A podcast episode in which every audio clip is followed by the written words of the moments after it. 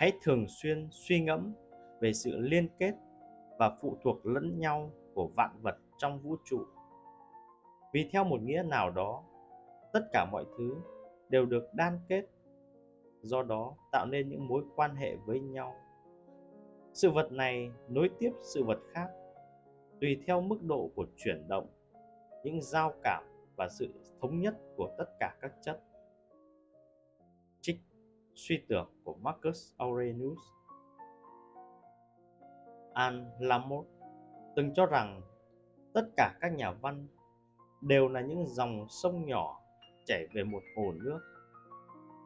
Mỗi cá nhân đều đóng góp vào một dự án lớn. Điều này cũng đúng trong nhiều ngành, dù đáng buồn thay, ngay cả trong cùng một công ty, mọi người vẫn ích kỷ quên rằng họ đang làm việc cùng nhau.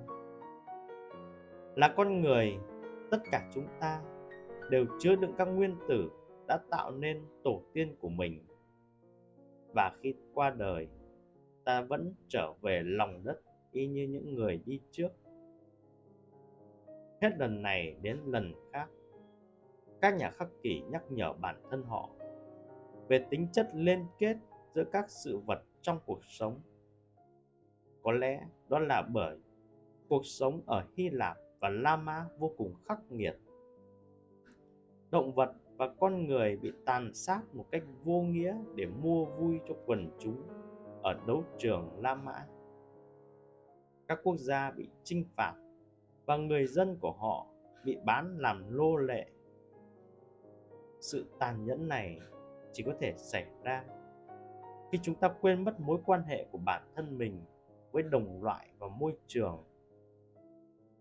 Hôm nay, hãy dành một chút thời gian để nhớ rằng chúng ta có mối liên quan mật thiết với nhau và mỗi người trong số chúng ta đều đóng một vai trò nào đó trong thế giới này